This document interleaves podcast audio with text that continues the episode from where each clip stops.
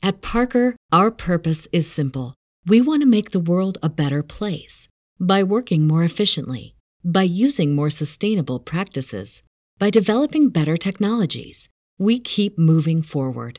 With each new idea, innovation, and partnership, we're one step closer to fulfilling our purpose every single day. To find out more, visit parker.com/purpose. Parker, engineering your success. As humans, we're naturally driven by the search for better. But when it comes to hiring, the best way to search for a candidate isn't to search at all. Don't search, match with Indeed. When I was looking to hire someone, it was so slow and overwhelming.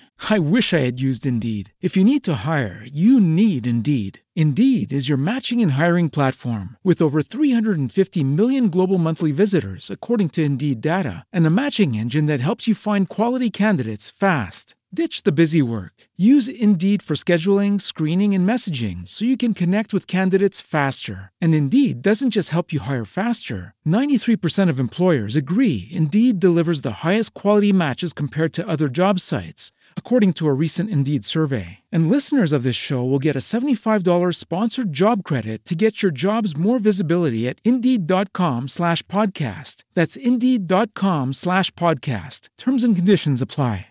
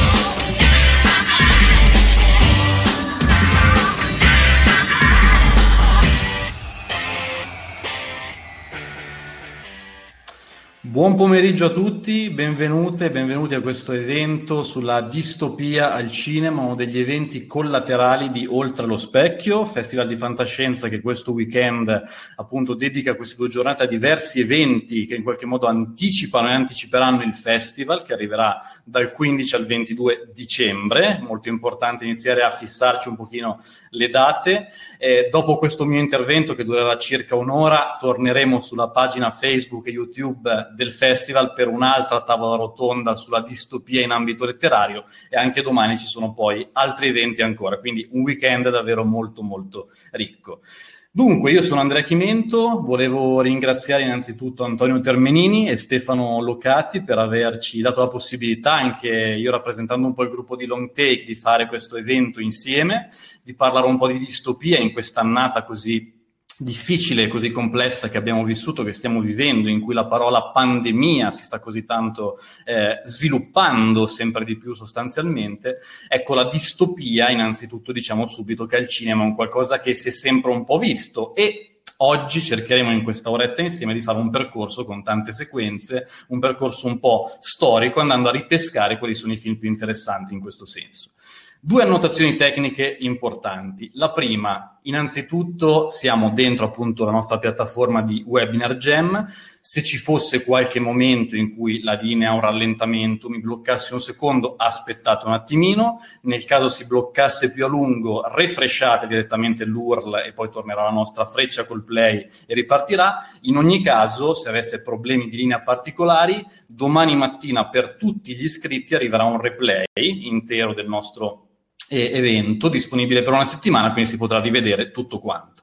Altra cosa importante, quella che prima era una chat in cui ci siamo un po' tutti quanti salutati, una chat pubblica, ora è un canale privato un po' per mia comodità per riuscire a leggere vostre domande, interventi perché vi invito a partecipare. Siete tantissimi, siamo in più di 150 in questo momento, quindi davvero un grandissimo benvenuto a tutti quanti e grazie ancora per l'ampia partecipazione da parte mia, da parte di tutto il gruppo di Long Take e di Oltre allo Specchio in particolare. Dunque, iniziamo a dire un attimo il termine etimologico distopia a cosa fa riferimento. Un riferimento al greco, un riferimento a un luogo cattivo, innanzitutto. La distopia è sempre stata un po' vista come qualcosa di contrario all'utopia.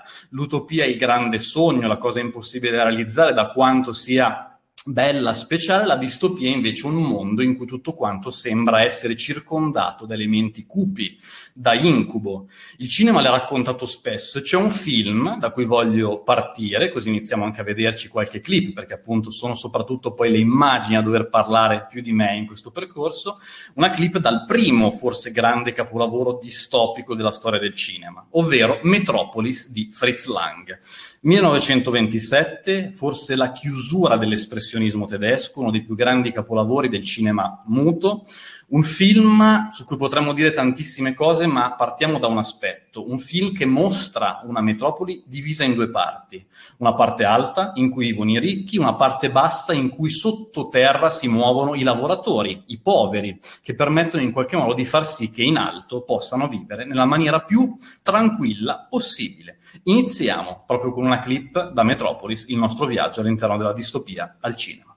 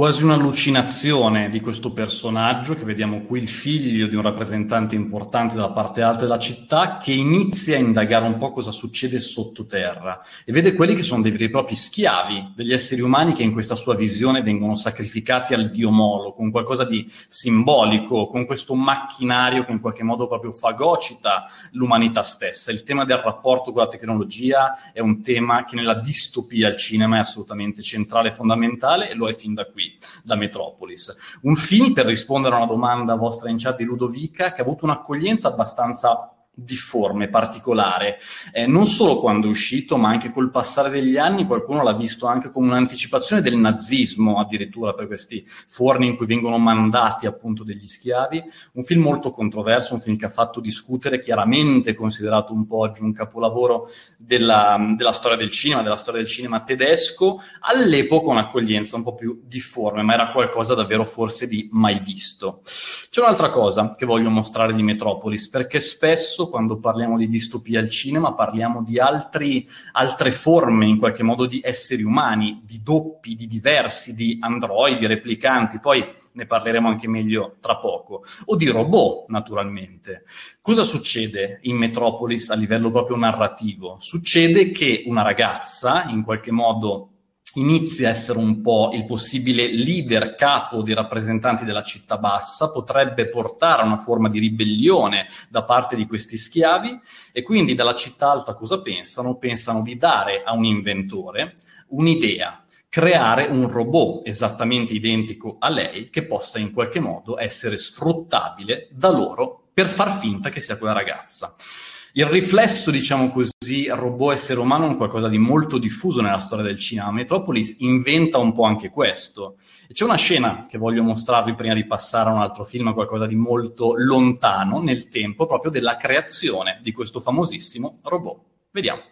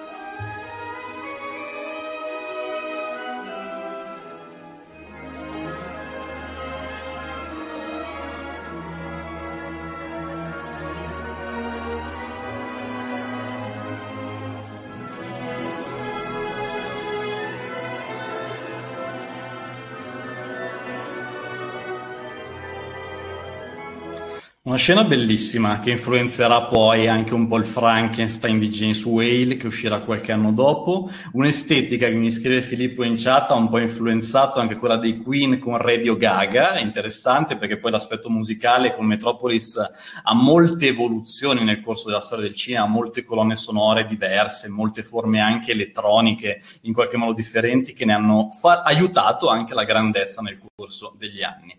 Metropolis però è soprattutto un modello modello, un'ispirazione per il cinema successivo. E qui facciamo un salto in avanti enorme, poi torneremo anche un po' indietro nel tempo, ma andiamo a Blade Runner addirittura.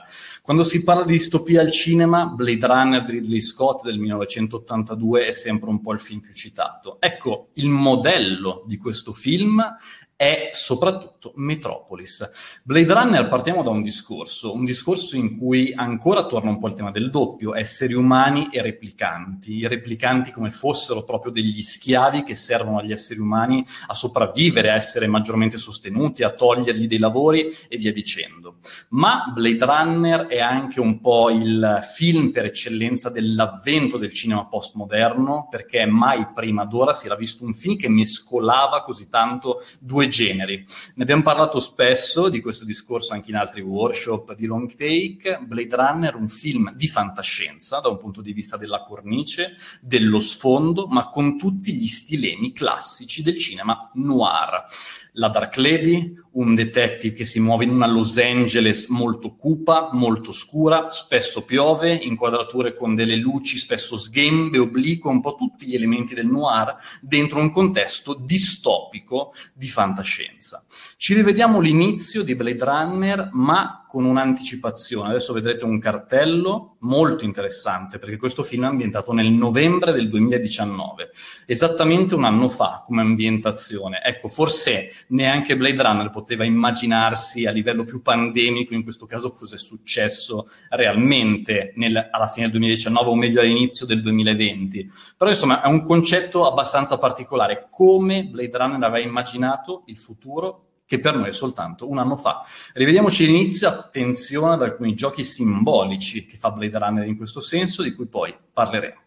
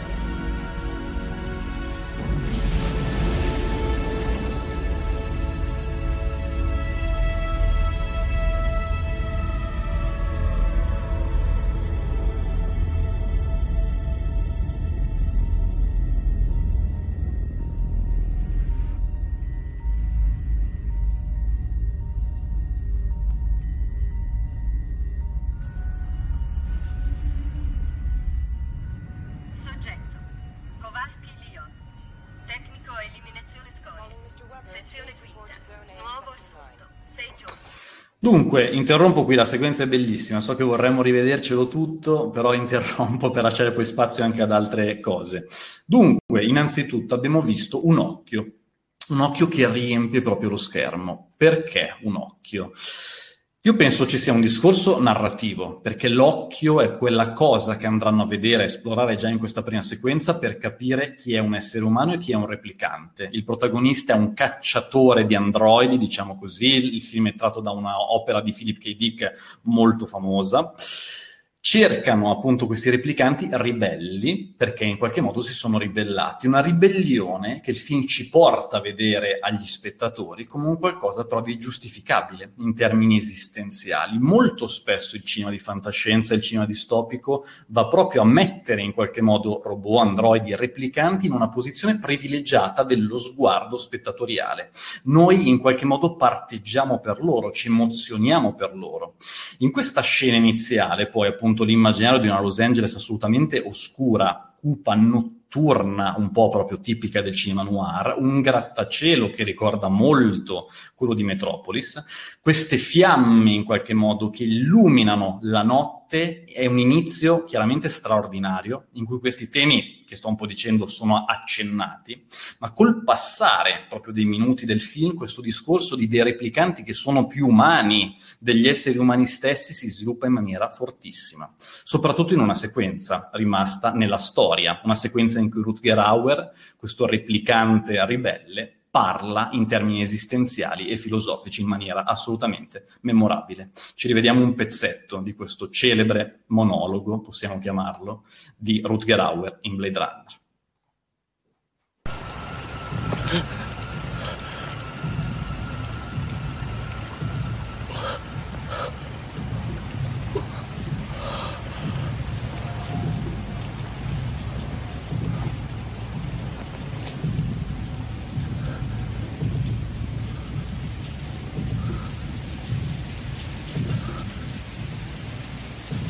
Io ne ho viste cose che voi umani non potreste immaginarvi. Navi da combattimento in fiamme al largo dei bastioni di Orione. E ho visto i raggi B balenare nel buio vicino alle porte di Tannhäuser. E tutti quei momenti andranno perduti nel tempo, come lacrime nella pioggia. È tempo di morire.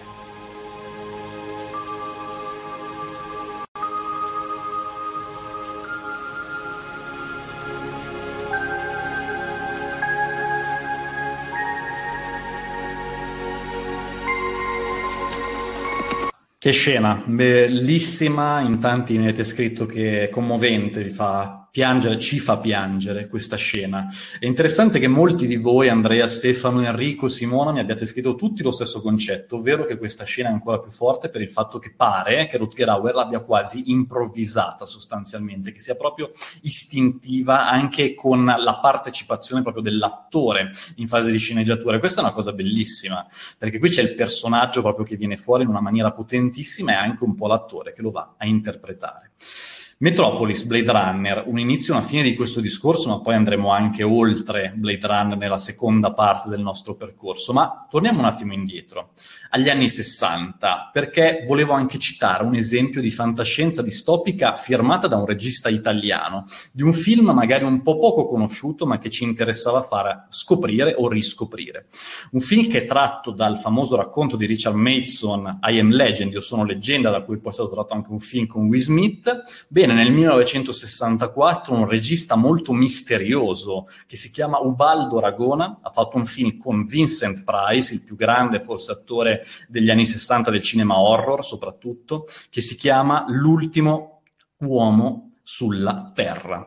Un cult in bianco e nero fatto con un budget piuttosto basso, voglio mostrarvene una clip, giusto anche per far magari scoprire questo film, che è un film in cui c'è un essere umano, uno scienziato che si trova in un mondo circondato non più da esseri umani. Una pandemia si è sviluppata, forse causata anche da lui, non voglio svelare troppo della trama, ma davvero un film che sembra perfetto da rivedere oggi. L'ultimo uomo sulla Terra, 1964 è l'anno per chi me lo sta chiedendo.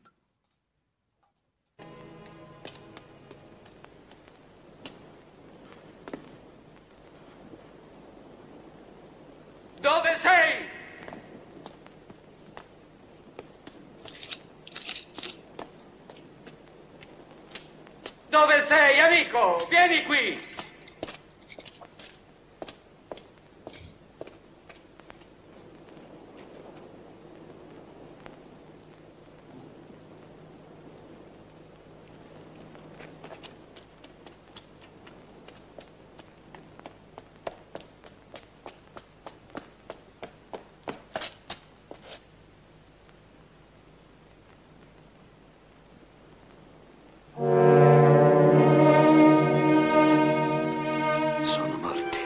Il film è molto duro, da rivedere chiaramente bisogna essere un po' di buon umore, visto già la situazione esterna. Antonio mi dice un film profetico, è vero, un film molto importante, molto interessante, con un budget bassissimo, quindi volevo anche toccare perché mi sembra interessante davvero da riscoprire da ripensare questo film che ha moltissimi misteri al suo interno.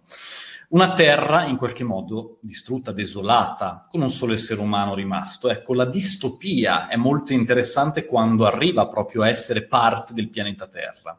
C'è un film degli anni 60 che ha un finale importantissimo, qui in questo caso invece faccio uno spoiler per chi non l'avesse visto. Il pianeta delle scimmie di Schaffner, ehm, opera che poi darà vita a tantissimi sequel, a una saga che poi riparte anche nel nuovo millennio i, un gruppo di scienziati va su un pianeta controllato dalle scimmie, in cui gli esseri umani sono in gabbia sostanzialmente, c'è un ribaltamento proprio dei ruoli.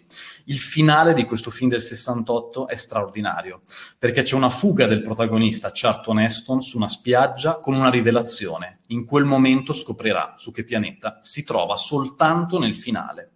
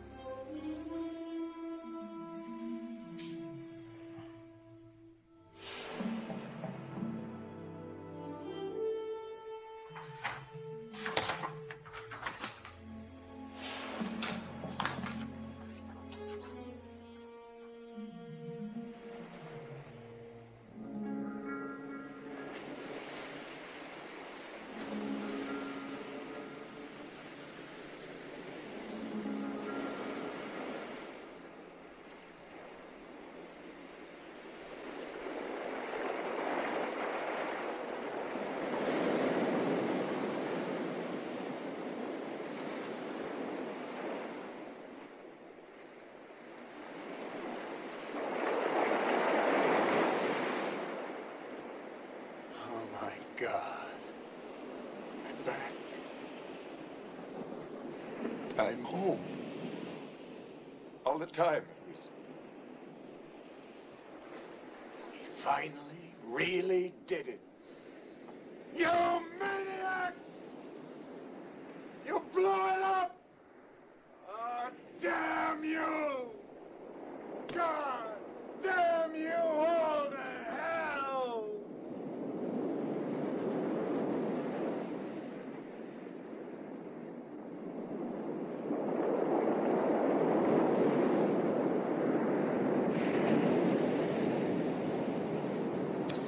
Forse una delle immagini iconograficamente più belle, più famose della storia del cinema di fantascienza. La distopia era sulla Terra, la Statua della Libertà sommersa dalla sabbia, mentre appunto sentiamo le onde del mare.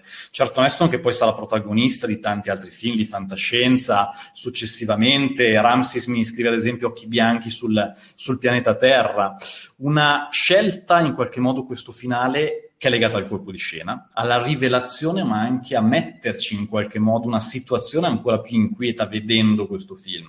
Perché tutto ciò che abbiamo visto era un'ipotetica, chiaramente, terra del futuro in cui sono finiti questi, eh, questi scienziati. Siamo abituati nel cinema di fantascienza ad andare in altri pianeti in cui succede un po' di tutto, pensiamo ad Alien, ad esempio, questo invece era successo sul nostro pianeta. E questa immagine finale davvero sembra essere simbolicamente tutto ciò che può concernere le nostre paure distopiche, di invasione, di cambiamenti e via dicendo. Abbiamo parlato spesso di classi sociali, chi ha il potere e chi viene in qualche modo comandato. È la città alta di Metropolis e la città bassa, gli esseri umani e i replicanti. Qui al potere non ci sono gli esseri umani, ci sono delle scimmie e quindi ribalta un po' tutto quanto il gioco questo film rispetto alle nostre aspettative. Questo è un film anche piuttosto sottovalutato a mio parere, ma davvero molto molto importante e interessante. Negli anni 70 poi saranno diversi i film a parlare di questi argomenti distopici. E faccio una piccola parentesi su un film che c'entra in parte con la distopia, ma che volevo citare, perché Arancia Meccanica di Stanley Kubrick, che non è un film di fantascienza nella maniera, come dire, convenzionale del termine. È un film che però parla di un mondo futuristico e Kubrick l'ha un po' presentato come fantascienza distopica. Questo è molto interessante, partendo da un romanzo di Anthony Burgess.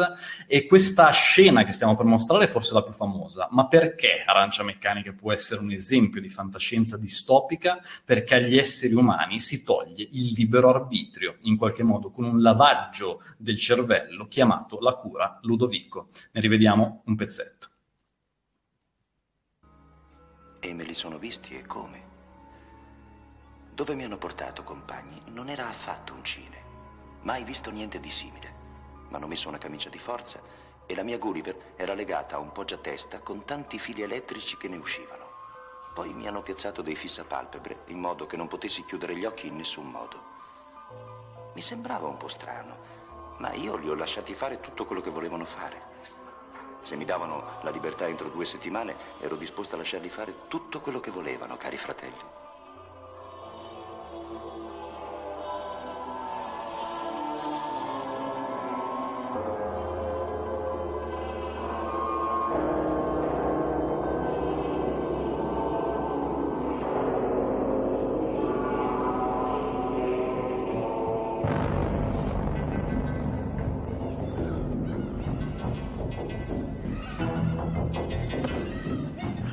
Film era ottimo, competente, un vero cine come li fanno a Hollywood.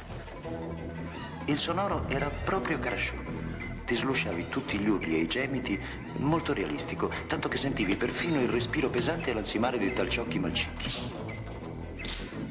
E poi, che si vede?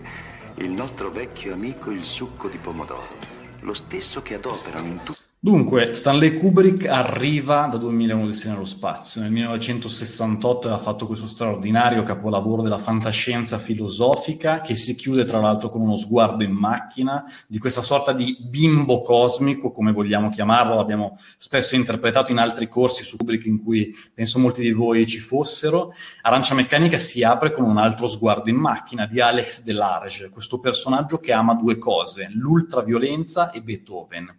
È un personaggio personaggio che subito con lo sguardo, ancora una volta che è un tema centrale nel cinema di fantascienza e non solo di quello distopico, con lo sguardo crea un contatto con noi spettatori, ci guarda, ci parla, ci racconta ciò che sta avvenendo, tutto il film segue la sua voce narrante che descrive in qualche modo il suo mondo esteriore e interiore, ciò che percepisce mentalmente questo personaggio anche mentre appunto gli stanno praticando la cura Ludovico. Forse per Kubrick davvero questo è l'esempio di fantascienza distopica più forte, anche se questo tema in qualche modo di mondi futuristici Kubrick l'aveva anche toccato in parte col Dottor Stranamore in maniera più satirica e chiaramente appunto con 2001 di nello spazio in chiave più filosofica. All'inizio degli anni 70 però volevo citare anche un altro film che arriva da un giovanissimo regista che poi diventerà molto famoso con la saga di Star Wars, di Guerre Stellari. Il primo film di Star Wars uscirà nel 77, però il primo film di George Lucas è un film pienamente legato alla distopia che si chiama L'uomo che fuggì dal futuro in italiano. Il titolo inglese è molto molto diverso, è il suo codice con cui viene riconosciuto, dato che ancora c'è il tema della schiavitù del diverso, del doppio. Ci rivediamo giusto così un promo di questo film che è l'esordio di George Lucas al cinema ed è un altro film, a mio parere, assolutamente un po' da ripensare e da riscoprire al giorno d'oggi.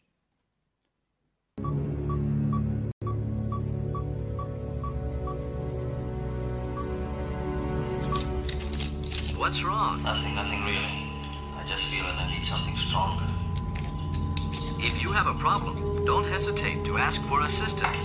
Yes, thank you. I'll be all right. Call 348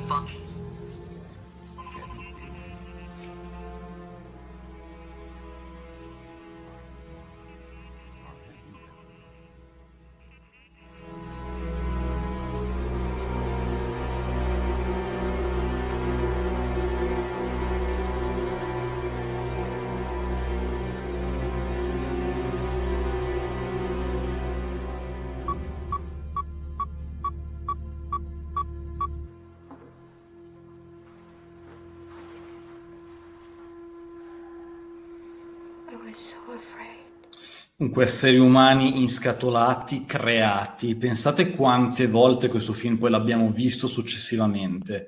Pensiamo a Matrix, ad esempio, pensiamo a intelligenza artificiale. Ancora una volta il tema degli androidi e il tema della distopia si sviluppano con binari molto molto paralleli, molto in qualche modo in continuità. In qualche modo mi sembra proprio che l'immaginario cinematografico a livello distopico metta al centro del discorso proprio in qualche modo il nostro bisogno forse di avere degli degli altri da noi che sfruttiamo. Robot, androidi, cyborg anche, perché chiaramente anche il tema del cyborg, Terminator, per esempio, è un qualcosa che si diffonde molto. In qualche modo il fatto della creazione di altri esseri umani come immaginario distopico per eccellenza. Passiamo un attimo a un altro ambito artistico, perché la distopia è un qualcosa che si è sviluppata moltissimo in letteratura, chiaramente, e poi ne parleremo appunto durante, anzi ne parleranno durante il prossimo panel di Oltre lo Specchio di oggi alle 16.30 sui canali YouTube, Facebook e sul sito del festival, poi vi manderò anche i link al termine di questo percorso. La letteratura, subito, se si pensa di distopia letteraria del XX secolo, pensiamo a George Orwell, a 1984, su cui Michael Redford ha anche fatto un film direttamente ispirato a questo, a questo, romanzo. Io però non voglio mostrare una clip da questo film, voglio mostrarla da un altro, facendo un piccolo, diciamo così, passo in avanti al 1985. Perché? Perché il film di Terry Gilliam, Brasil, è un film che doveva chiamarsi 1984 e mezzo. Un film in cui c'è un, un futuro distopico con uno stato centrale iperburocratico ticizzato e super totalitario che controlla ogni minimo movimento delle persone attraverso telecamere. L'occhio del grande fratello di Orwell, chiaramente. E qui il personaggio di un timido archivista cerca di sfuggire a questo clima soffocante attraverso il mondo dei sogni. Vediamoci una clip da Brasile, un film splendido a mio parere che racconta la distopia in una chiave molto alternativa, molto molto potente, prendendo da Orwell ma facendo anche qualcosa di diverso. Ripeto, il titolo originale doveva essere 1984 e mezzo. Vediamo. Mesdames, messieurs, bon appétit.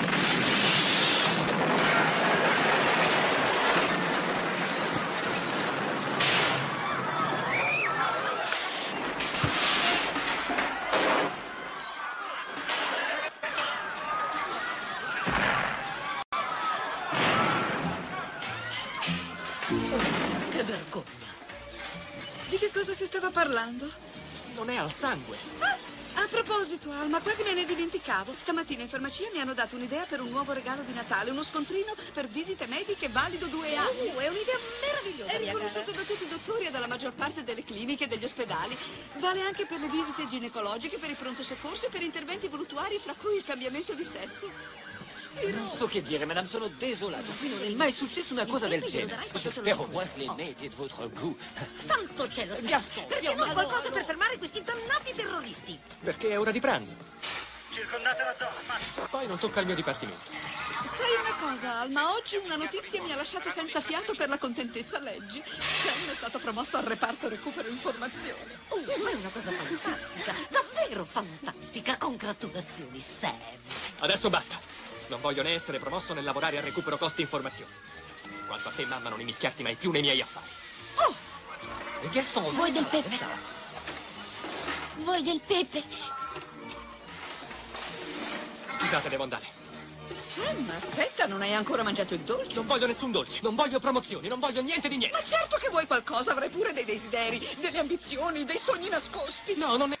Succede di tutto sostanzialmente in questo film, mentre questo archivista di Stato piuttosto timido cerca di divincolarsi dalla realtà e di fuggire nei sogni, intanto gruppi terroristici che combinano di tutti i colori. Qualcuno si ricorda di De Niro, che è molto particolare anche come ruolo e come personaggio e anche come look in questo film. Davvero un film che utilizza in qualche modo Orwell in una chiave però assolutamente originale. Non è un film adattato da Orwell, ma un film che si ispira a Orwell. Sono tanti chiaramente i libri, gli autori di fantascienza distopica del XX secolo. Domani parleremo anche di, di Asimov, di cui quest'anno ricorre anche il centenario. Aldous Huxley, mi diceva Daniele in chat, insomma, davvero tanti. E il cinema, chiaramente, dalla letteratura si è ispirato tantissimo.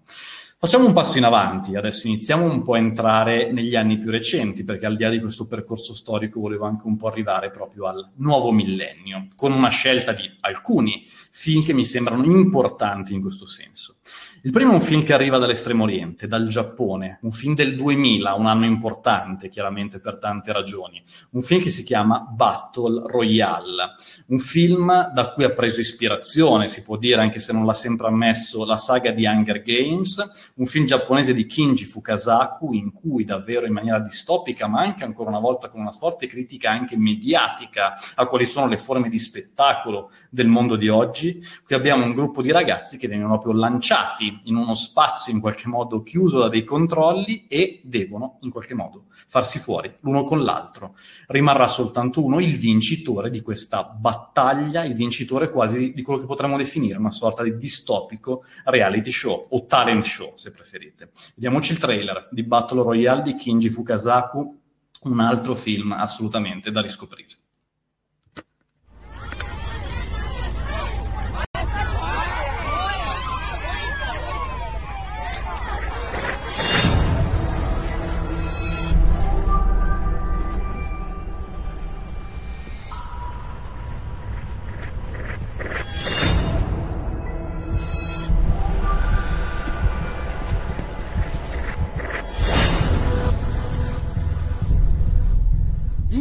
ゲームです。みんな必死になって戦って生き残る価値のある大人になりましょう。バトルロワイヤル。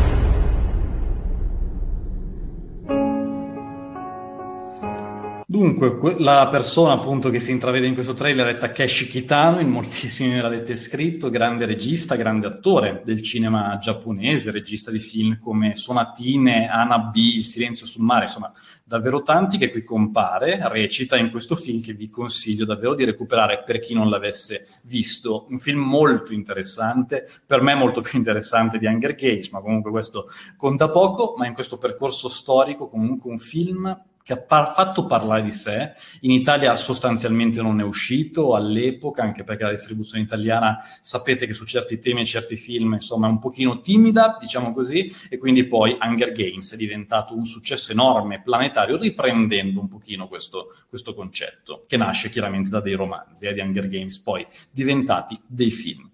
Dicevamo del nuovo millennio, dunque parlando del nuovo millennio chiaramente potremmo citare tanti film, ne ho scelti appunto altri tre in particolar modo. E volevo citare un film che c'entra con Blade Runner moltissimo, perché è il suo sequel, Blade Runner 2049, un film con Ryan Gosling di Denis Villeneuve che esce nel 2017 e chiaramente torna tutto quello scenario distopico del Blade Runner originale, molto cupo, un film in cui l'aspetto della distopia si collega ancora una volta alle relazioni umane, agli altri esseri umani. Non solo il tema esseri umani replicanti, ma nella clip che stiamo per vedere anche il fatto delle, ehm, dell'emotività rispetto rispetto a degli esseri digitali, virtuali, non umani, non concreti, ma che fungono anche non soltanto da schiavi o assistenti in determinati lavori, ma anche da famiglia, parenti, amici, mogli, come in questo caso. Ci vediamo una clip di Blade Runner 2049 molto interessante, a mio parere. La vediamo in lingua originale, che oggi alterniamo un po', come avete visto, anche tra lingua originale e film in italiano. Vediamo.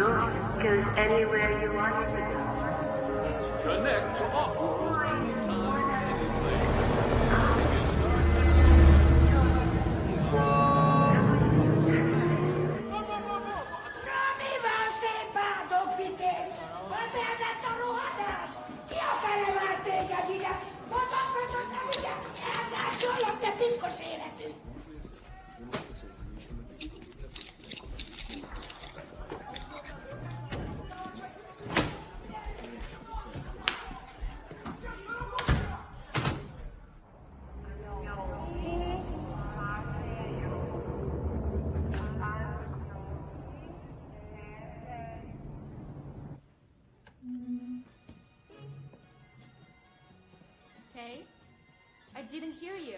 You're early. You want me to come back? Just go scrub. Yes, ma'am. How was your meeting? The usual. How's your day? Ah, I'm getting cabin fever. 99.9% detoxified water. I had an accident at work. I think I ruined my shirt. I'm sure I can fix that for you. Let me take a look at it.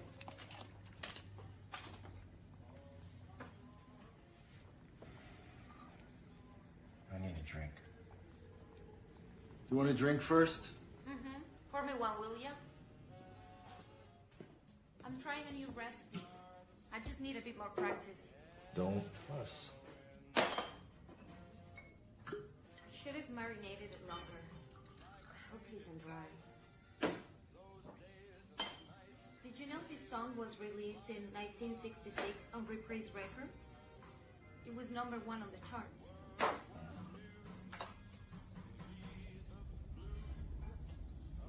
It won't be much longer. Just putting on the finishing touches. Okay, it's ready. I hope you're gonna like it. I told you not to fuss. And yet, voila. Bon appetit. I missed you, baby sweet. Honey, it's beautiful. Just put your feet up. Relax.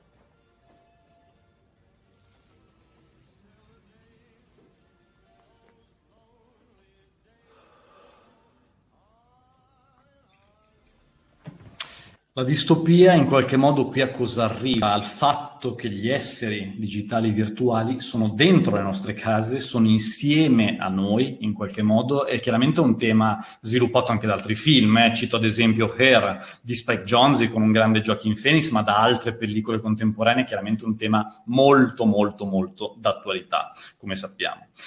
Altro film importantissimo del nuovo millennio, prima di passare alle ultime due cose conclusive, è I figli degli uomini, un film che abbiamo scelto anche nella nostra presentazione di questo percorso, un film che parla di un mondo in cui l'aspetto distopico è diventato qualcosa di devastante, un mondo in cui non nascono più bambini e quindi una donna incinta, forse l'ultima donna incinta rimasta, diventa il bene più prezioso da proteggere. Il film è di Alfonso Cuaron, regista che poi diventerà forse ancora più famoso con Roma, regista dei long take, dei piani sequenza, regista che ama in qualche modo avere delle riprese molto lunghe. Ci sono tanti piani sequenza bellissimi nei figli degli uomini, ad esempio ce n'è uno in automobile che immagino molti di voi ricordino. Ci vediamo però una sequenza che entra proprio di più in questo aspetto di questo mondo distopico anche da un punto di vista fotografico.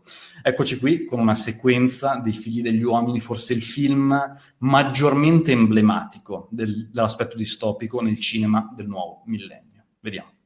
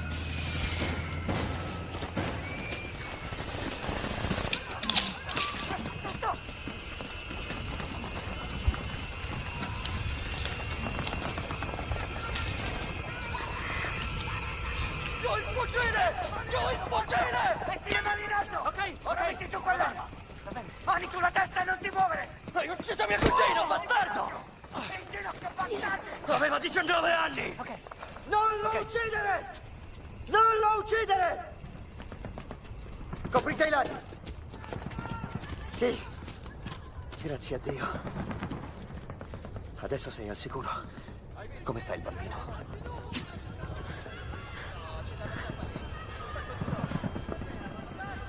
Hai messo in pericolo la loro vita. Lasciala, non sai che stai facendo. No.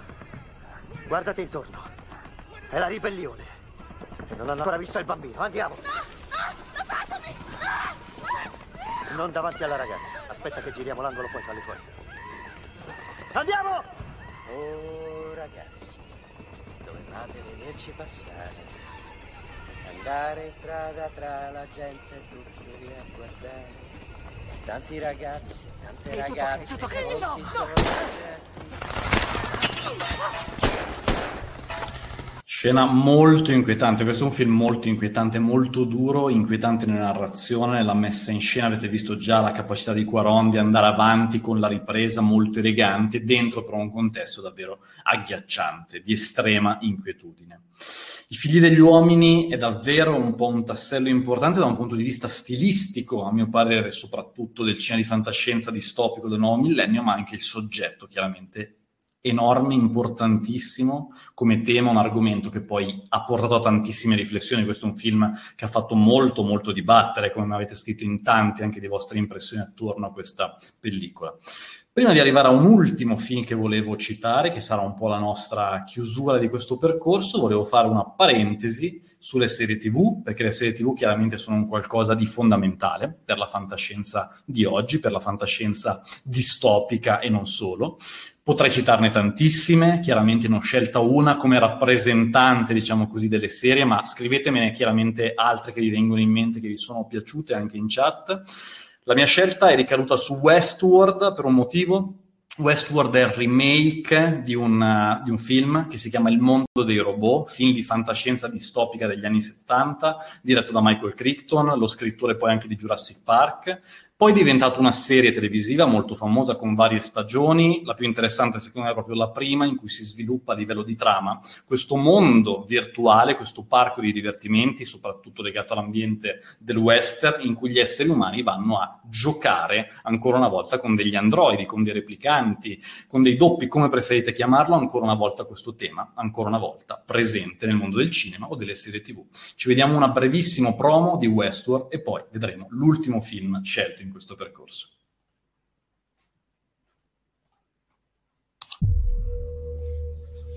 Sai dove sei? Sono in un sogno. Esatto, Dolores. Sei in un sogno. Hai mai messo in dubbio la natura della tua realtà? Benvenuto a Westworld. Nessuna spiegazione. Nessun opuscolo guida. Tutti i nostri ospiti sono qui per te. In questo mondo, tu puoi essere chi vuoi. Sei vera? Se non sai capirlo da solo, ha importanza. Oh no! No! Per questo comportamento siamo oltre una semplice anomalia. Qual è la tua motivazione? Incontrare il mio creatore.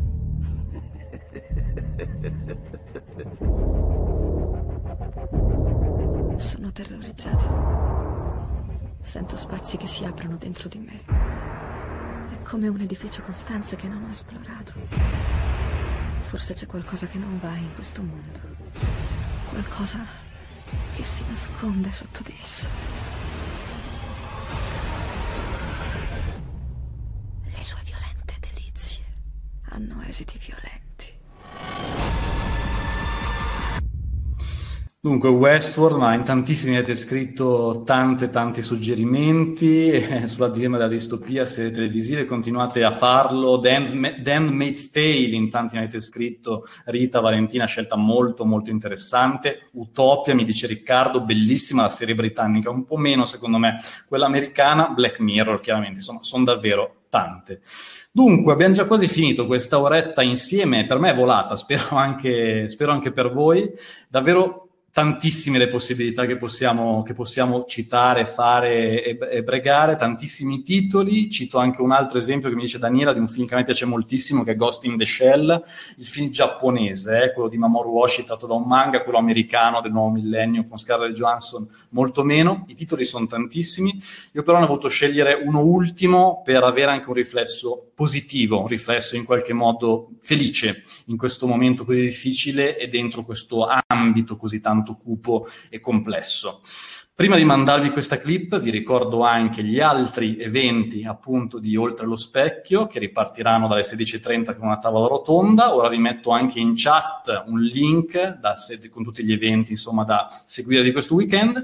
Vi ricordo invece anche che da un punto di vista più degli, degli eventi di long take, oggi alle 18 ci sarà il nostro quiz per il nostro weekend di compleanno. Potete ancora iscrivervi alle 18 tutte le informazioni sul sito www.longtake.it o al nostro indirizzo mail redazione chiocciolongtake.it. Intanto mi avete scritto altri film pienamente distopici, come The Lobster, che è un film molto ruelliano, secondo me per certi versi, Fahrenheit 451 di Truffaut, altro film tratto da un grande capolavoro letterario, tantissimi esempi. Scrivetemeli ancora se volete anche poi al nostro indirizzo mail redazione chiocciolongtech.it per altri vostri pareri, suggerimenti e quant'altro. Io volevo appunto concludere con il sorriso, mentre anche vi metto adesso in chat il link dei prossimi eventi di Oltre lo Specchio e vi ricordo che il festival sarà dal 15 al 22 dicembre il film che ho scelto per chiudere è un film d'animazione della Pixar, un film di fantascienza distopica, un film che parla di un mondo in cui l'ambiente praticamente è devastato e distrutto e il protagonista è un robottino treta rifiuti. Wally, che a un certo punto perderà la memoria, ma riuscirà a riacquistarla con il contatto che ora vediamo con il robot Eve, un robot molto più avanzato, in una delle scene d'amore più belle, forse che la fantascienza abbia mai realizzato. Poi ci salutiamo dopo, intanto godiamoci Wally della Pixar.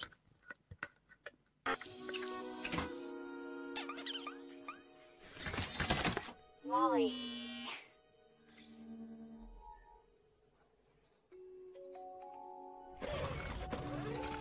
Eve.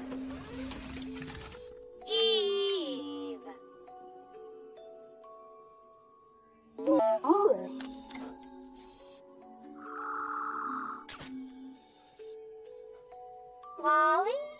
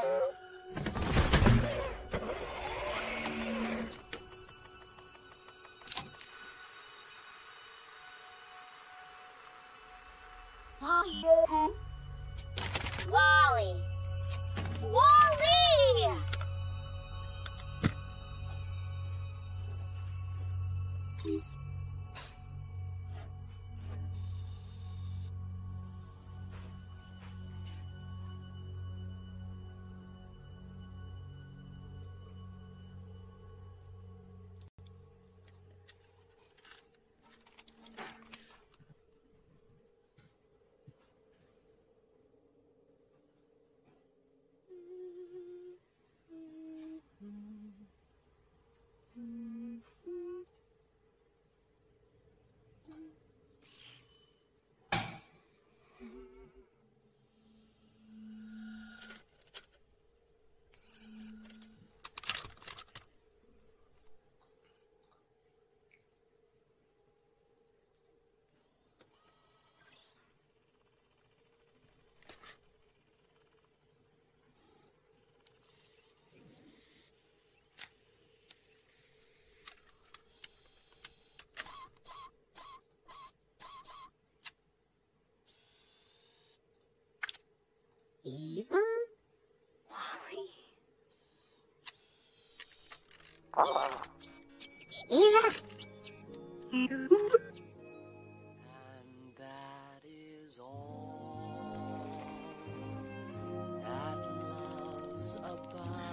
Che scena bellissima, dolce, toccante, romantica, per me molto commovente. Spero vi sia piaciuta come chiusura, appunto, un po' più lieve, leggera, positiva, insomma, di tutto questo percorso. È stato davvero un piacere, vedo che in chat in tanti mi dicono di andare avanti col nostro corso, ma abbiamo a disposizione proprio questa oretta, ma ci rivediamo molto presto con i prossimi eventi di Oltre lo Specchio e quelli di Long Take. Io, come da tradizione dei nostri workshop, metto, rimetto ora la chat pubblica, così che tutti quanti possiate anche salutarvi tra di voi, visto il momento un po' in cui siamo tutti quanti a distanza, che cerchiamo anche un pochino di mettere a contatto le persone, visto il momento così, così difficile e complicato. Spero sia stata un'oretta piacevole insieme, io mi sono divertito, appassionato molto, essendo un argomento davvero ricco e stratificato. Vi auguro un felice pomeriggio con i prossimi eventi di Oltre lo Specchio, se vorrete partecipare poi alle 18 con il quiz di Long Take. Un abbraccio grande a tutti quanti, buon weekend, a prestissimo. Avete ascoltato Fantascientificast podcast di fantascienza e cronache della galassia, da un'idea di Paolo Bianchi e Omar Serafiti, con il contributo cibernetico del Cylon Prof Massimo De Santo. Potete seguirci ed interagire con noi sul nostro sito fantascientificast.it, su Facebook alla pagina Fantascientificast, su Twitter sul profilo at Fantascicast, sul nostro canale Telegram t.me slash fantascientificast, sulla nostra community Telegram t.me slash fsccommunity. Se siete particolarmente timidi, potete utilizzare la vecchia, cara e affidabile posta elettronica, scrivendoci all'indirizzo redazione fantascientificas.it. Tutte le puntate sono disponibili sul nostro sito, su Apple iTunes, su Spotify e su Podbean all'indirizzo podcast.fantascientificas.it. Se volete, potete lasciarci una valutazione a 5 stelle su Apple iTunes ed offrirci una birra romulana o un gotto esplosivo pangalattico, sostenendoci tramite una donazione PayPal utilizzando l'apposito pulsante sul nostro sito. Fantascientificast è una produzione amatoriale. Non si intende infrangere alcun copyright, i cui diritti appartengono ai rispettivi detentori. L'autorizzazione SIAE 5612I5359. Nessun byte e nessun tribolo sono stati maltrattati durante la produzione di questo podcast. Alexa 4 e l'equipaggio di Fantascientificast vi augurano lunga vita e prosperità e vi danno appuntamento alla prossima puntata lungo la rotta di Kessel. Marty! Devi tornare indietro con me. Dove? Indietro nel futuro. Momento, che stai facendo, Doc? Mi serve carburante. Via, smetto. Entra in macchina. No, no, no, no, no, Doc, sono appena tornato. Jennifer è qui, andiamo a fare un giro con la mia nuova fuoristrada. Ah, forse anche lei? È una cosa che riguarda anche lei. Ma di che, di che cosa stai parlando? Che diavolo ci succede nel futuro? Diventiamo tutti e due degli stronzi. No, no, no, no, sta tranquillo perché Jennifer andrà tutto bene. I vostri figli, Marty, bisogna fare qualcosa per i vostri figli.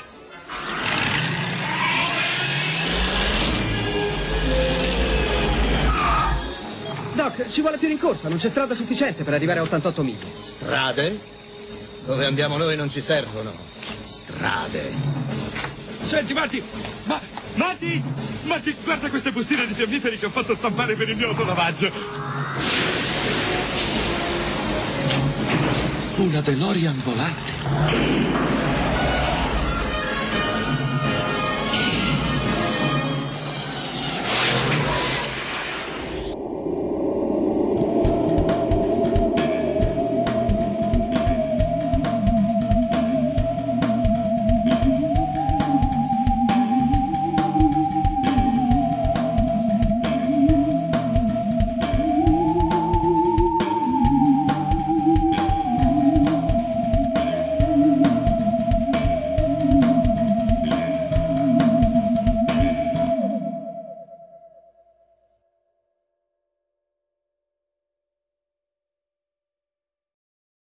Parker, our purpose is simple.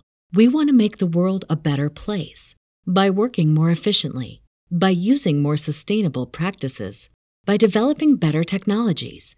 We keep moving forward. With each new idea, innovation, and partnership, we're one step closer to fulfilling our purpose every single day. To find out more, visit parker.com/purpose. Parker, engineering your success. As humans, we're naturally driven by the search for better. But when it comes to hiring, the best way to search for a candidate isn't to search at all. Don't search, match with Indeed. When I was looking to hire someone, it was so slow and overwhelming. I wish I had used Indeed. If you need to hire, you need Indeed. Indeed is your matching and hiring platform with over 350 million global monthly visitors, according to Indeed data, and a matching engine that helps you find quality candidates fast. Ditch the busy work. Use Indeed for scheduling, screening, and messaging so you can connect with candidates faster. And Indeed doesn't just help you hire faster. 93% of employers agree Indeed delivers the highest quality matches compared to other job sites, according to a recent Indeed survey. And listeners of this show will get a $75 sponsored job credit to get your jobs more visibility at Indeed.com slash podcast. That's Indeed.com slash podcast. Terms and conditions apply.